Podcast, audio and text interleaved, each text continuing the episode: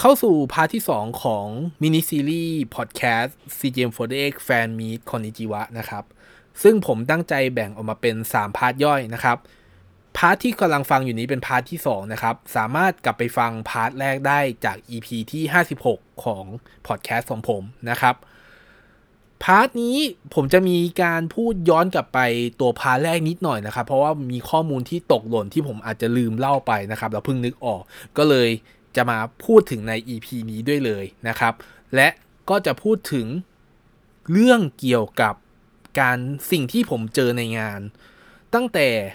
ก่อนเข้างานเลย จนกระทั่งงานจบนะครับ ว่าผมเจออะไรบ้าง แล้วมีสิ่งไหนที่ผมรู้สึกว่า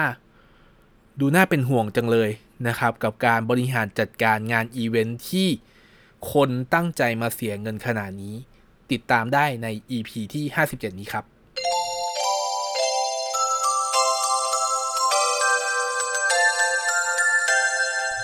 ชลแบงค์พอดแคสต์พอดแคสต์ที่พูดถึงวงการไอดอลในมุมมองของการทำการตลาดและคอนเทนต์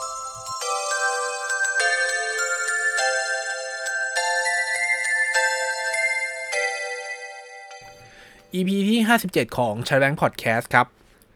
ต่อเนื่องกันเลยนะครับ จาก part แรกสู่ part ที่ 2 นี้นะครับ แต่อย่างที่ผมบอกไปตอนต้นนะครับว่าจริง part แรกผมมีตกหล่นไปนิดนึงครับ เพราะว่าจริงแล้ว part ที่ 2 เนี่ยผมตั้งใจจะพูดถึงเกี่ยวกับ ตอนที่ไปที่งานโดยตรงเลย แต่ว่าผมขอย้อนกลับไปนิดเดียวแล้วกันนะครับ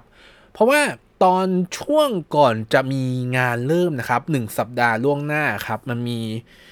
มีการตั้ง standee นะครับ มีการตั้ง standee ของ member ทุกคนตอนนี้ก็คือมี 23 คนนะครับ ใน CGM48 มี standee ตั้งที่หน้า Uniqlo นะครับ หน้า Uniqlo Central Airport เชียงใหม่ นะครับ การมี standee เนี่ยมันเหมือนกับการประชาสัมพันธ์อย่างหนึ่งแหละ ซึ่งทำให้รู้ว่ามันจะมีอะไรบางสิ่งบางอย่างเกิดขึ้นนะครับ ซึ่งผมว่ามันดีมากๆเลยนะครับ ผมว่ามันดีมากๆเลยในแง่ของการโปรโมทโดยใช้รูปแบบของ standee นะครับ แต่จริงๆ แล้วมันสามารถทำได้ก่อนหน้านี้สักพักหนึ่งแล้ว จริงๆ รวมไปถึงว่าอาจจะเริ่มต้นทำตั้งแต่การตั้ง standee ตั้งแต่ตอนช่วงเปิดขายบัตรแล้ว นะครับ ให้คนได้ aware ให้คนได้รับรู้ว่าเฮ้ยมันจะมีงานเกิดขึ้นที่นี่ แล้วคนอาจจะสนใจเพิ่มมากขึ้น เพราะว่าต้องไม่ลืมว่า traffic ของคนที่เดินใน Central Airport เนี่ย จริงแล้วก็มีไม่น้อยต้องแต่ว่ามันไม่ได้เยอะมากสักเท่าไหร่นะ แต่ก็มีไม่น้อยนะครับสำหรับคนที่เป็นคนเชียงใหม่นะครับ ก็ถือว่ามันเป็นจุดทั้งทั้งทั้งทั้งห้างตัวห้างเองก็คือเป็นจุดที่แบบจะมีการแสดงโชว์ หรือว่ามีงานเกิดขึ้นอยู่แล้ว ดังนั้น การการที่ห้างให้พื้นที่ในการตั้ง standee นี่ถือว่าโอเคมาก ๆ เลย แล้วการใช้ standee เป็นเหมือนกับเป็นสื่อเป็น media เนี่ยก็ถือว่าดีมากๆนะครับว่าเป็นการประชาสัมพันธ์ แต่แค่ว่าผมจะรู้สึกว่ามันทำออกมาช้าเกินไปหรือเปล่านะครับ ซึ่งถ้ามันออกมาก่อนหน้านี้ผมก็จะรู้สึกว่า เออ พอมันมี standee ออกมาปั๊บมันก็จะมีพบด้วยด้วยสัญชาตญาณคนที่คนที่ชอบแชร์โซเชียลทั้งหลายเนี่ยเขาก็จะถ่าย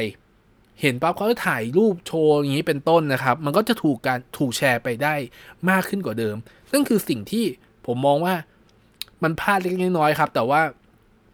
ถามว่ามันดีไหม มันดีที่มีครับ แต่ว่ามีช้าไปหน่อย มันมาตอนสัปดาห์สุดท้ายอีกไม่กี่วันที่งานจะเริ่มขึ้นนะครับ เอาละคราวนี้ มาพูดถึงตอนวันงานนะครับ ตอนวันงาน นี่คือสิ่งที่น่าจะเป็นแกนหลักและความเจ็บ ปวดมาก ๆสำหรับทั้งคนที่ไปงานและคนตัว member เองด้วยนะครับ อันนี้ผมอาจจะคิดแทน member นะครับ แต่ว่าผมจะพยายามสวมหมวกที่เป็นคนที่ไปงานให้ได้มากที่สุดนะครับ member ผมจะพยายามคิดแทนให้น้อยที่สุดนะครับ วันที่ผมไปงานนะครับ คือจริงๆแล้วอย่างอย่างที่รู้กันครับว่ามันคือช่วงหยุดยาวก็คือจริงไปได้ตั้งแต่วันพฤหัสนะครับ แต่ว่าตั๋วเครื่องบินผม วันพฤหัสแพงมากครับ ผมก็เลยตัดสินใจเสียไป 1 วันก็คือไปวันศุกร์แทนนะครับ บินผมบินไปช่วงถึงช่วงประมาณบ่ายสามบ่ายสี่ประมาณนี้ครับ ก็คือถึงก็เย็นๆพอดีนะครับเอ่อระหว่างก่อนที่ผมเดินทางตอนที่ผมอยู่กรุงเทพอะผมก็เริ่มเห็น ผมก็เริ่มถ่ายทวิตเตอร์เรื่องปกติครับ ผมก็ตามข่าว แล้วก็เริ่มมีการแชร์กันครับว่า เฮ้ย มันมีการตั้งบูธที่ลานจอดรถด้านหลัง นะครับลานจอดรถด้านหลังหรือมันจะอาจจะเรียกว่าอยู่ข้างใต้ อยู่ข้างใต้เชียงใหม่ฮอลนะครับ ซึ่งมันเป็นพื้นที่จอดรถในร่มนะครับเพราะว่าเอ๊ะทำไมทำไมมาถึงมีบูธตั้งขึ้นตรงนั้นนะ เพราะด้วยความด้วยความเข้าเข้าใจของเราครับ ก็คือ เอ้ยบูธกิจกรรมมันควรจะต้องอยู่ในฮอลไม่ใช่เหรอ คือในฮอลเรารู้อยู่แล้วว่าแอร์หนาว หนาวถึงขั้นขั้นชิบหายครับ หนาวมาก นะครับ เรารู้ว่าเฮ้ยถ้ามันทำกิจกรรม แล้วอยู่ในฮอลนี่คือแบบโอ้โหสบายตัวแน่นอน มันไม่มีอะไรแน่นอนครับ มันแบบยิ่งยิ่งเป็นผลดีทั้งตัวที่เป็นคนที่ไปงานทั้งตัว member เอง หรือแม้กระทั่ง staff เองในการดูแลนะครับ แต่กลายเป็นว่าเฮ้ยมันมีคนถ่ายออกมาเป็นแบบบูธสี่บูธก็คือสี่ชมรมตั้งอยู่ตรงใต้ตรงนั้น เพราะเนื่องจากว่าผมเคยขับรถ แล้วไปผมเคยเช่ารถนะครับ เช่ารถอยู่ที่เชียงใหม่แหละ แล้วก็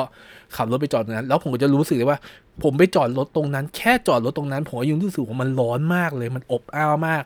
อากาศมันแทบไม่ถ่ายเทเลย แล้วถ้าเกิดว่ามันมีคนที่ต้องไปตั้งบูธอยู่ตรงนั้นทำกิจกรรมตรงนั้น มันไม่แย่เหรอ member คือทั้งทั้งเราเองทั้ง member มันไม่แย่เหรอในแง่ของ flow ลมอย่างเงี้ย มันจะไม่เป็นลมกันเหรออย่างเงี้ยคือผมคิดถึงเรื่องเป็นลมเป็นแล้งกันเลยนะครับ ก็คือสรุปสุดท้ายก็คือว่ามันคือเป็นที่ตั้งบูธจริง ๆ ซึ่งผมก็ลองมองว่าเฮ้ยจริง ๆ แล้วมันมันควรจะต้องไปตั้งข้างในมากกว่าไม่ใช่เหรอวะนะครับ แล้วถ้าดูจากคือณตอนนั้นผมยังไม่เห็นสถานที่นะว่าแบบข้างในหอครับที่มันจะมีการจัดคอนจัดเอโชว์พิเศษแฟนมีเนี่ยมันพื้นที่มันเหลือมากน้อยขนาดไหน นะครับ แต่ว่าผมก็จะตีความว่า เฮ้ย จริง ๆ แล้วมันควรจะต้องเซตอัพ ตอนนั้นคือก่อนที่จะไปคือยังยังคุยกันในยังคุยกันคนรู้จักเลยว่า เฮ้ย งานเนี่ยมันคงจะเซตอัพบูธอยู่ข้างใน แล้วก็พอถึงใกล้โชว์ปั๊บก็เก็บบูธแบบชั่วคราวก่อน แล้วก็เรียงเก้าอี้ มีเวลาเรียงเก้าอี้ แล้วก็โชว์ไป แล้วพอโชว์จบปั๊บก็วันรุ่งขึ้น ก็คือเก็บเก้าอี้เคลียร์เก้าอี้พื้นเคลียร์พื้นที่อีกครั้งหนึ่งแล้วก็บูธก็มารันต่อ นี่คือสิ่งที่ ผมคิดกันคร่าวๆนะ เป็นเป็นความคิดของผมเอง โทษครับ เป็นความคิดของผมเอง แล้วก็ในกลุ่มเพื่อนที่เพื่อพี่น้องๆที่คุยกัน แต่ว่ากลายว่าพอถึงวันงานจริงปั๊บ อ้าวทำไมบูธอยู่ตรงนี้ล่ะ นี่คือเรื่องหนึ่งนะครับ เรื่องบูธ เรื่องที่สองครับ เรื่องที่สองคือ การซื้อบัตร โอ้โห อันนี้คือสร้างความเจ็บปวดมากๆครับ เรื่องการซื้อบัตรเนี่ย เพราะว่ามันจะมีนะครับ วันที่ ยี่สิบสองครับยี่สิบสองกรกฎาซึ่งก็คือหนึ่งสัปดาห์หนึ่งสัปดาห์ล่วงหน้าก่อนมีการมีงานนะครับ มันมีเหมือนกับเป็นตารางเวลามาเบื้องต้นแล้วครับว่า จะมีกิจกรรมมีทำอะไรยังไงบ้างนะครับ วันที่ 30 ครับ มีตั้งแต่วันตั้งแต่ 11 โมงถึง 4 โมงเย็นขายเมอร์ชันดายสำหรับคนที่มีบัตรคอนเสิร์ต ซึ่งผมว่าแฟร์มาก เพราะว่าคนที่มีบัตรคอนเสิร์ตคนที่ซื้อบัตรแฟนมีควรจะได้สิทธิพิเศษบางอย่าง นี่คือโอเค อันต่อมาคือบอกว่า 13ถึง16 กิจกรรมบูธชมรมสามารถซื้อบัตรได้หน้างานราคา 100 บาท ต่อการเล่นหนึ่งครั้ง ซึ่งราคาเนี้ยเราพอจะเดาได้ เพราะว่ามันเป็นราคาเดียวกันกับตอนที่มีกีฬาสีนะครับ แต่มันบอกว่า 13ถึง16 โอเค ถ้าบอกว่าลักษณะอย่างนี้ก็คือว่าเราตีความว่า ขายไอ้บัตรเล่นบูธชมรมเนี่ยก็คือเริ่มขายตอนที่บูธเริ่มขายนั่นแหละไอ้บูธเริ่มรันนั่นแหละ ก็คือขายใบหนึ่ง ดังนั้นน่ะถ้าเกิดเรามองอย่างนี้ปั๊บโอ้ยเรามีเวลาถือว่าคนคนที่ไปเชียงใหม่คือไม่ได้ไปเชียงใหม่บ่อย เราก็มีเวลาได้เทคไทม์ก็คือได้ไปคาเฟ่ได้ไปกินข้าวได้ไปร้านอาหารนั่นนู่นนี่ได้ไปเที่ยวเชียงใหม่ ก่อนที่จะกลับมาแบบสบายๆคือบ่ายหนึ่งก็คือเริ่มเข้าบูธหรือว่าเริ่มมาซื้อบัตร แต่เอาข้าจริงปั๊บกลายเป็นว่า ไอ้บัตรที่บัตรที่จะเข้าเล่นเกมอะครับ มันถูกขายก่อนล่วงหน้าตั้งแต่ 11 โมงแล้ว ซึ่งอันเนี้ยไม่มีใครบอกเลย และมาบอกมารู้กันเองก็คือว่าคนที่เหมือนกับมารอล่วงหน้า เพื่อมาซื้อของก็คือใครมาซื้อของตอน 11 โมงก็คือ ก็มาก็มีสิทธิ์ได้ซื้อเลย แล้วที่สำคัญก็คือว่า การซื้อบัตรต่อหนึ่งครั้งต่อหนึ่งคน ไม่มีจำกัดด้วย และที่สำคัญอีกอันหนึ่งที่แทรกเข้ามาก็คือ บัตรมีแค่สองพันใบตายไปว่า พอผมอะจริงๆคือด้วยแพลนของผมกับน้องๆที่แบบไปด้วยกันเนี่ยแผนกันว่าอะเดี๋ยวเราจะไปคาเฟ่กันก่อนไปกินกาแฟอะไรกันก่อนแล้วใกล้ๆบ่ายหนึ่งค่อยกลับมากลายเป็นว่ามาถึงปับ๊บบัตรเหลืออยู่แค่ ไม่กี่ปึ้งแล้ว แล้วผมก็เข้าแถวไป แล้วพอเข้าแถวไปปับ๊บสักพักหนึ่งต่อได้พักหนึ่งบัตรก็หมด เพราะว่าต่อหนึ่งคนซื้อกี่ใบก็ได้ สมมติว่าผมมีตังหมื่นหนึ่งผมซื้อร้อยใบก็ได้ แล้วเขาไปทำกำไรไปทำนั่นน้นนี้ต่อ เนี่ยครับสิ่งที่มันเกิดขึ้นไม่มีการสื่อสารใดๆบอกเลย ว่าจะมีการขายบัตรกี่โมง ต้องเกิดจากการที่มีคนอยู่ที่หน้างานแล้วมาบอกอีกทีหนึ่งว่า เฮ้ย ตอนนี้มีบัตรขายแล้วกลายเป็นว่า คนที่คนที่อะอย่างพวกผมที่แบบอยู่เชียงใหม่อยู่แล้ว คือไปที่อื่นไปฮอปที่อื่นอยู่เนี่ยกลับมาอีกทีหนึ่งคือไม่แทบไม่มีสิทธิ์ซื้อบัตรแล้ว หรือเอาแบบน่าสงสารกว่านี้คือ คนที่บินมาเขาไม่ได้มาพักก่อน เขาไม่ได้บินมาล่วงหน้า เขาก็เห็นว่าอ่าตารางมันเป็นอย่างสิบห้าสิบสามถึงสิบหกเขาบิน landing ลงมาเขาถ้าตีความแบบด้วยด้วยด้วยการสื่อสารจาก artwork ขึ้นมาเนี่ย เฮ้ยเขามีเวลายังไงก็มีขายบัตรเรื่อยๆ เพราะในนี้ไม่มีบอกว่าจำกัดกี่ใบต่อวัน อันนี้คือสองพันใบต่อวัน ไม่มีบอก ดังนั้นมันสามารถขายได้เรื่อยๆ อยู่แล้ว ถ้าจากความตีความอย่างนี้ ไม่มีการบอกว่าหนึ่งคนซื้อได้กี่ใบ ไม่มีการบอกว่าเริ่มขายในกี่โมงคอมมิวนิเคชันล้วนๆครับ อันนี้คือแบบเป็นความผิดพลาดครั้งใหญ่มากๆ คนที่แลนคนที่ลงเครื่องมาบ่ายหนึ่งบ่ายหนึ่งกว่า สิ่งที่เขาเจอคือบัตรหมด แล้วเขาทำอะไรไม่ได้ สิ่งที่เขาทำได้ก็คือ ต้องไปเดินเทรดโซน แล้วก็เจอคนที่ซื้อก่อนล่วงหน้า ที่เขาอยากทำกำไร ไม่ใช่ทั้งหมดนะครับ ก็ขายเอากำไรสองร้อยห้าสิบสามร้อยวันที่สองมียาวถึงห้าร้อยบาทต่อใบ นี่คือสิ่งที่มันเกิดขึ้น จากการสื่อสารที่ผิดพลาดของ Official ทำเอาผมผมเองเสียมูดไปเลยในการที่จะ คือเขาเข้าไปพื้นที่ก็เข้าไม่ได้นะครับ เพราะว่ามันต้องมีบัตรหนึ่งใบ แต่ในความโชคร้ายในวิกฤตที่มันเกิดขึ้นที่ไม่ได้เกิดจากการกระทำของเราเลย มันเกิดจากการบริหารจัดการและการสื่อสารของ Official คือก็ยังมีบางท่านที่เขาซื้อบัตรเขามาก่อน แล้วเขาซื้อบัตรหลายใบ แล้วเขาบอกว่า แบ่งจากผมไปไหม จะได้ไปหาน้องๆ มีหลายท่านครับ มีหลายท่านที่เขาแบ่งอย่างนี้เลย ราคาหนึ่งร้อยบาทเป็นราคาทุนไม่ได้เอากำไรทั้งนั้นเขาก็ผมก็จะรู้สึกว่าโหแบบในวิกฤตเนี้มันยังมีคนคนแบบนี้อยู่เว้ย มันถึงมันยังมันก็เลยสามารถรันรันแบบรันสังคมนี้ได้ มันยังมีมันยังมีคนดีๆอยู่ มันยังไม่มีคนที่แบบเอากำไรล้วนๆสักทีเดียว นั่นคือสิ่งที่ผมเจอนะครับ นี่คือสิ่งที่ผมเจอและหลาย ๆ คนเจอ บางคนเขาแบบมันแบบถึงจุดที่แบบหาบัตรไม่ได้จริง ๆ เขาก็ทำอะไรไม่ได้ครับ ก็คือต้องนั่งรอ เพราะว่าเอาอย่างมีมีมีมีน้องคนหนึ่งอะที่ผมรู้จักก็คือเซ็งไปเลยครับ ตอนบ่ายก็คือกลับไปนอนเลย กลับไปนอนที่โรงแรม ไปนั่งเล่นเกมที่โรงแรมคือ รอไปก็ไม่มีอะไร รอไปทอดทำอะไรไม่ได้ เพราะเข้าพื้นที่ยังเข้าไม่ได้เลย เพราะมันต้องมีบัตรเข้าไป นี่คือความผิดพลาดอย่างรุนแรงมาก ๆ ครั้งหนึ่ง ในการบริหารจัดการ ถึงแม้ว่าจะมีนะครับ ถึงแม้ว่าจะมีเหมือนกับมีกฎออกมาในวันถัดไป ว่ามีการจำกัดให้หนึ่งคนซื้อได้สิบใบนะครับ มันก็คือ ผมก็ว่าความรู้สึกมันเสียไปแล้วละ่ะ เสียไปมาก ๆแล้วละ่ะ แต่คืออารมณ์แบบเหมือนมาทั้งทีอะครับ มาเชียงใหม่ทั้งที แฟนมีครั้งแรกทั้งที เราก็เห็นน้องๆ member ที่แบบเขาตั้งใจจัดบูธเขาตั้งใจทำกิจกรรมมาเพื่อเซิร์ฟกับคนที่ตั้งใจบินมาตั้งใจมาหาเนี่ย เราก็รู้สึกว่าเออ มันต้องแบบสักครั้งหนึ่งสุดท้ายแล้วคือวันถัดมา ผมก็ต้องมารอตั้งแต่ แปดโมงกว่าเกือบเก้าโมง เพื่อมาต่อคิวสองชั่วโมง และมาซื้อบัตรตอนสิบเอ็ดโมง นี่คือสิ่งที่เกิดขึ้น แล้วอย่างที่บอกว่าต่อให้เริ่มขาย 11 โมง มีจำนวนจำบัตรบัตรจำกัดก็คือ 2,000 เหมือนเดิมนะครับ ก็กลายว่าก็ยังก็ยังมีคนไม่ทันอีกเหมือนเดิม และก็มีการอัพราคาไปถึงห้าร้อยบาท ซึ่งก็มีมันก็บางทีมันก็ต้องแบบเออไหนๆก็มาถึงขนาดนี้แล้วก็ต้องจำใจซื้อครับ นี่คือสิ่งที่มันเกิดขึ้น ผมย้อนกลับไปว่าทำไมสองพัน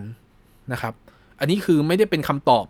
ไม่ได้คำตอบจากออฟฟิเชียลใด ๆ ทั้งนั้นนะครับ แต่มันคือมันมีเหตุมีผลของมันส่วนหนึ่งครับ ก็คืออะสิบสามถึงสิบหกคือช่วงบูธชมรมดังนั้นอะมีเวลาใช้ต่อวันนะครับ มีแค่สองพันมีแค่สามชั่วโมงในสองพันใบ แต่เราไม่รู้ครับว่า ต่อหนึ่งต่อการเข้าบูธหนึ่งคนบูธนั้นๆหนึ่งคนอะใช้เวลาเท่าไหร่ ไม่มีการคำนวณอะไรส่วนนี้ขึ้นมาแน่ ๆ เพราะถ้ามีการคำนวณนะครับ เราจะสามารถ forecast หรือว่าพยากรณ์ได้ว่า ควรจะขายบัตรในสามชั่วโมงเนี้ยควรจะมีบัตรใน ecosystem อะกี่ใบ มันควรจะได้มากกว่าสองพันซะด้วยซ้ำ ถ้าจะขาย หรือว่าผมไม่รู้นะครับว่า KPI เขามีแค่สองพันเขาขายได้สองพันจบคือเก็บเก็บของกลับบ้านละนี่คือสบายตัวแล้วถึง KPI แล้ว แต่เขาไม่มองถึงว่าสิ่งที่ถ้าเกิดว่าเขาเป็นลูกค้า แล้วเขามาเจออย่างเงี้ย ผมไม่รู้ว่าเขาจะรู้สึกเหมือนกันหรือเปล่า นั่นคือสิ่งที่มันเกิดขึ้นนะครับ อันนี้คือแค่ซื้อบัตรนะครับ แต่ผมอะโชคดี นะครับ วันแรกผมโชคดีก็คือมีมีคนแบ่งบัตรมาให้หนึ่งใบ ก็ราคาหนึ่งร้อยบาทนี่แหละ ผมก็เลยได้ไปเล่นหนึ่งหนึ่งเกม ซึ่งผมใช้เวลาหนึ่งเกมในนั้นอะประมาณไม่ถึงสองนาที แล้วผมก็ออกมาละนะครับ ก็เจอโอชิผมอะไรก็ว่านไป แล้วผมก็คือมันบัตรมันหมดแล้วครับ มันมีใบเดียว แล้วไม่รู้จะทำอะไรต่อ ก็ต้องออก ออกแล้วก็เข้าไม่ได้แล้วด้วย เพราะบัตรถูกใช้ไปแล้ว แล้วก็นั่งจ่องอยู่ที่ฟู้ดคอร์ด ผมก็นั่งรอ เหมือนนั่งรอเวลานั่งชาร์จแบตอยู่ฟู้ดคอร์ดครับนั่นคือสิ่งที่มันเกิดขึ้น นี่คือเฉพาะเรื่องเกมนะครับ นี่คือเรื่องเกม คราวนี้มาพูดถึงโชว์ละ ช่วงเวลาโชว์คือเรื่องเกมเนี่ยผมมองว่ามัน น้องแต่ละน้องน้องน้องเมมเบอร์แต่ละชมรมแต่ที่เพราะว่าเขาตั้งใจทำมากๆครับผมก็ต้องบอกอย่างนี้ก็คือ ผมเข้าใจว่ามันมีการโยนโจทย์มาให้น้องเขาไปจัดการดูแลกันเอง ด้วยงบประมาณที่ถูกตั้งเอาไว้นะครับ แล้วเขาก็บริษัทก็เทคโปรฟิตอะไรไปก็ว่ากันไปครับอันนี้ก็ว่ากันไม่ได้ครับ อันนี้ก็อยู่ที่วิธีการเซตวิธีการจัดการของเขานะครับ แต่ว่านั่นแหละครับคือพอถึงเวลาโชว์ครับอะเราเห็นแล้วครับว่าโชว์เนี่ย เราเห็นเวลาว่าจากใน Eventpop 1800 ถึง 1930 นะครับหนึ่งชั่วโมงครึ่ง มันเป็นไปไม่ได้อยู่แล้วครับว่า fan meet มันจะมีแค่เวลาแค่ใช้เวลาแค่หนึ่งชั่วโมงครึ่ง แต่พอเวลามันถูกเซตอย่างนี้ไปปั๊บ สิ่งที่มันเกิดขึ้นก็คือ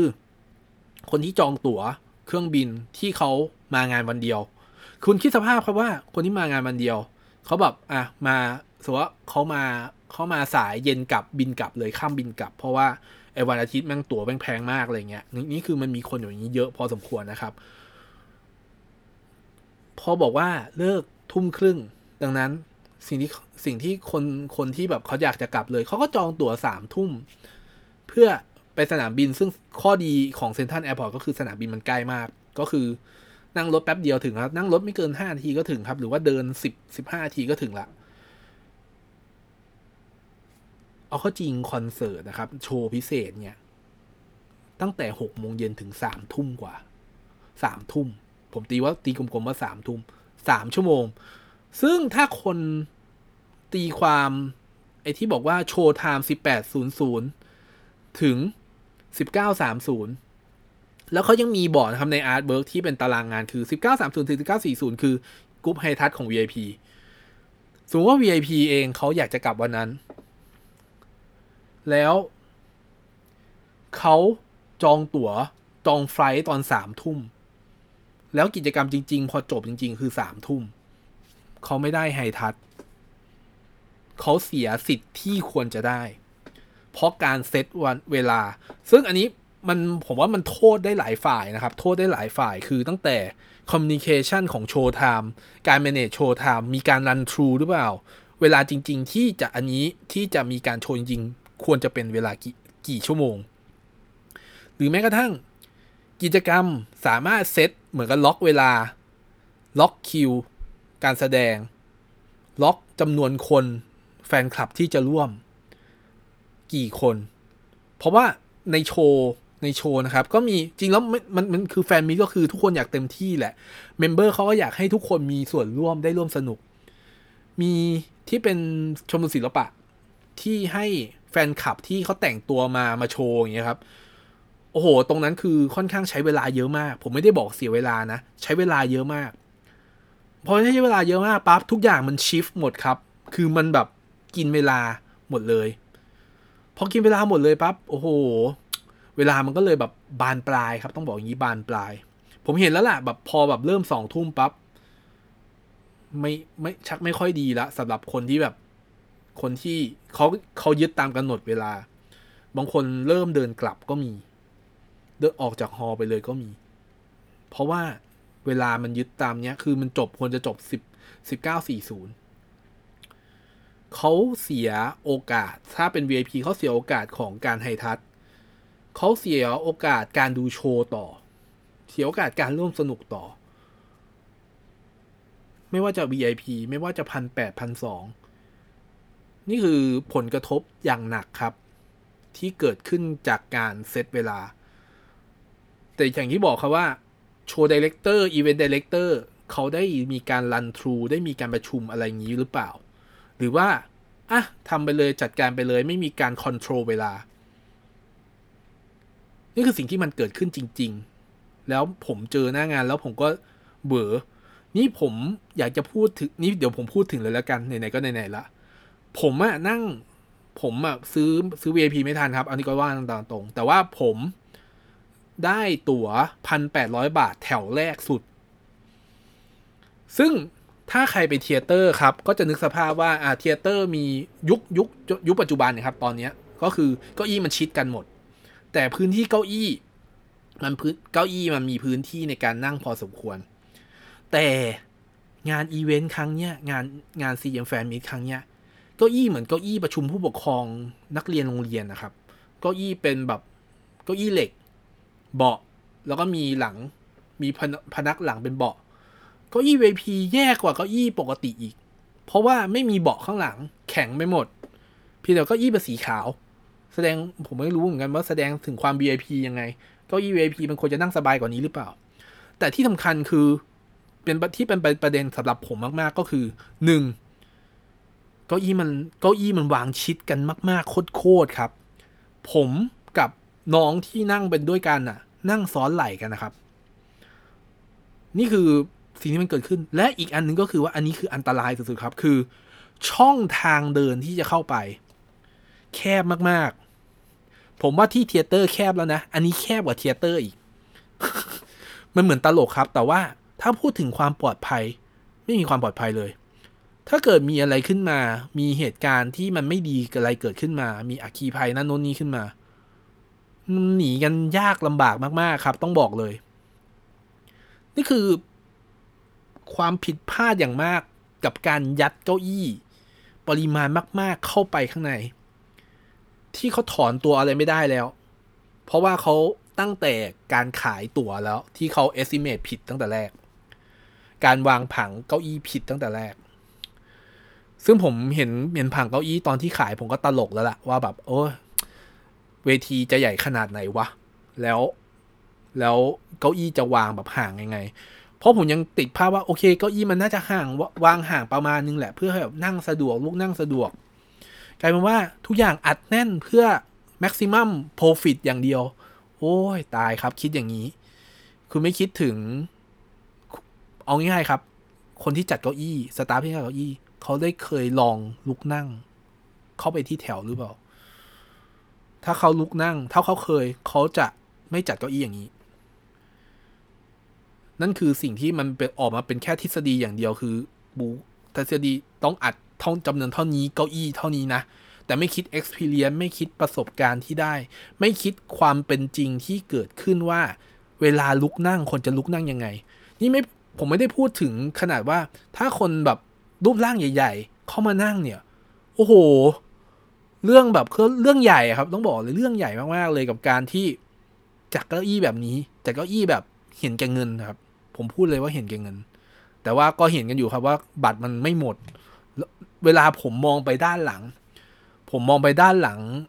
คือแถวผม แถวหนึ่งสองสามเนี่ยคือแถวแน่นมากคือเต็มทุกที่อะเอาง่ายๆหนึ่งสองสามสี่เต็มทุกที่พอหลังจากนั้นปั๊บโล่งแบบโล่งไปเลยครับ มีแต่เก้าอี้ล้นๆเนี่ยครับ วิธีการมันผิดตั้งแต่การตัดสินใจ คิดจำนวนที่นั่ง เพื่อคอนเสิร์ตที่ไม่ได้อ้างอิงกับข้อมูลที่คุณมีอยู่โหเหมือนดูเดือดจัง เหมือนดูเดือดแต่นั่นคือสิ่งที่ผมคิดจริง ๆ นะว่าแบบโอ้โห งานงานงานโชว์อย่างนี้ เก็บตังขนาดนี้ทำไมทำอย่างนี้วะ เหมือนดูถูก เหมือนดูถูกคนที่มาดู production อะมีบางส่วนแย่ บางส่วนดีอะไรก็ว่าไปครับ แต่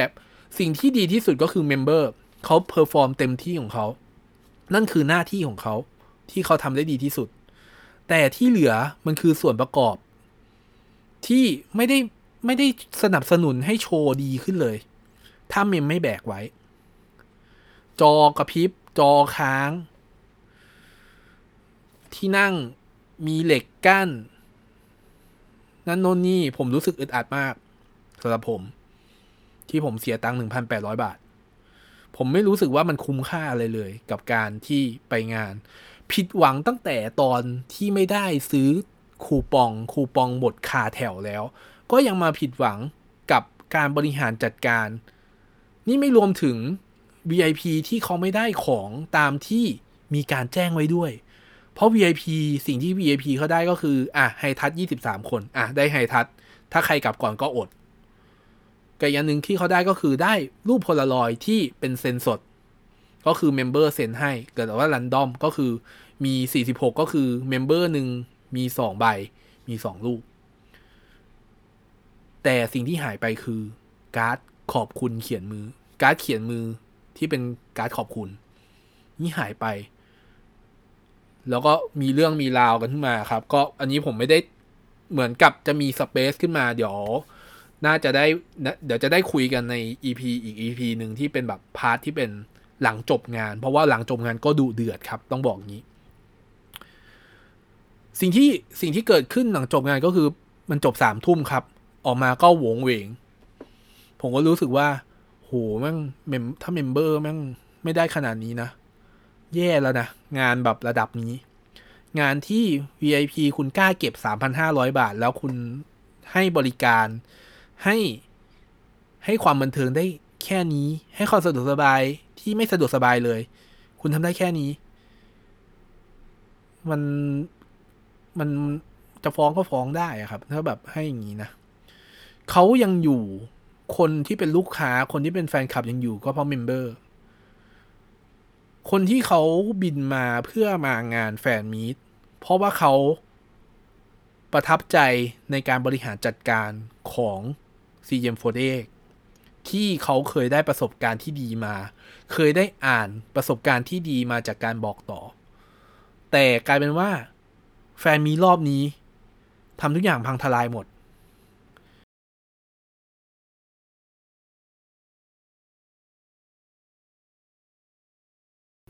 เหมือนพังความเชื่อใจหรือว่าประสบการณ์ดี ๆ ที่เคยได้รับ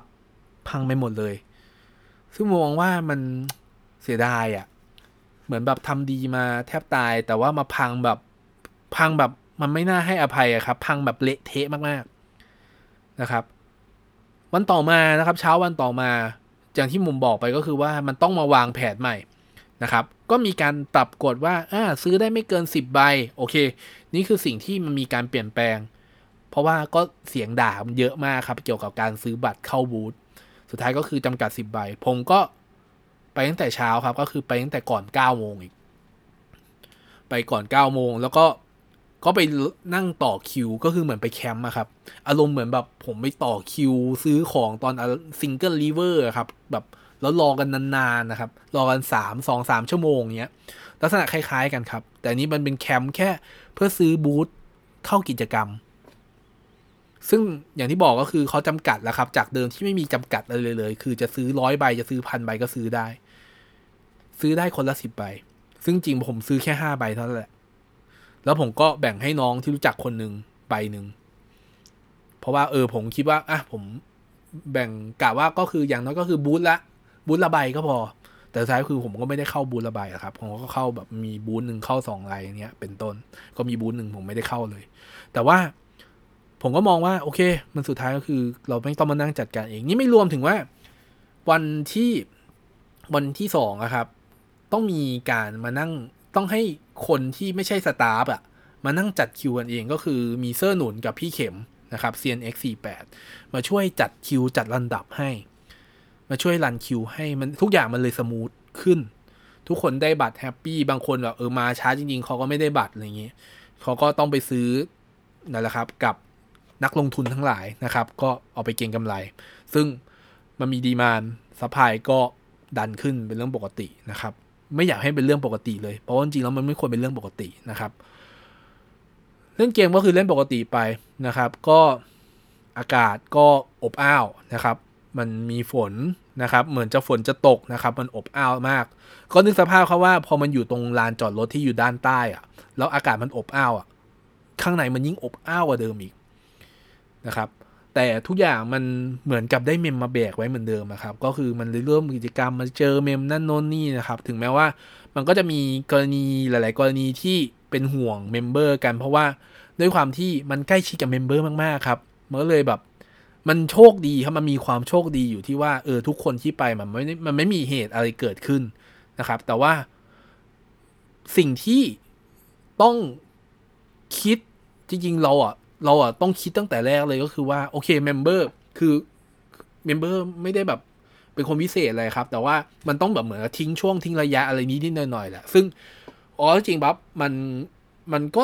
ไม่มีเหตุอะไรเกิดขึ้น แต่มันก็มีความเสี่ยงที่ถ้ามันมีอะไรเกิดขึ้น มันจะสตาร์ฟหรือว่ากาดอะไรเงี้ยมันเข้าชาร์จคือเชื่อได้ว่าเข้าชาร์จยังไงก็ชาร์จไม่ทัน แต่มันโชคดีครับที่มันไม่มีอะไรเกิดขึ้นนั่นคือ ผมว่ามันอาจจะเป็นแบบสิ่งที่ ดีอีกสิ่งหนึ่งนะที่มันเกิดขึ้นในภาวะวิกฤตทั้งหลายทั้งมวลเนี่ยพอตอนเย็นนะครับตอนเย็นมันมีกิจกรรมที่มันงอกขึ้นมา ซึ่งมันมีการประกาศล่วงหน้าเลยก็คือมีไฮทัชนะครับ ซึ่งผมไม่ได้ผมไม่ได้ไฮทัชเพราะผมรู้สึกว่าผมพอแล้วทุกตอนแรกผมจะกล่าวว่าจะให้ทัชใบสองใบอย่างเงี้ยแต่แบบด้วยความไม่โอเคของผมเองในในมุมมองของงานผมก็เลยแบบไม่ซื้อละไม่เอา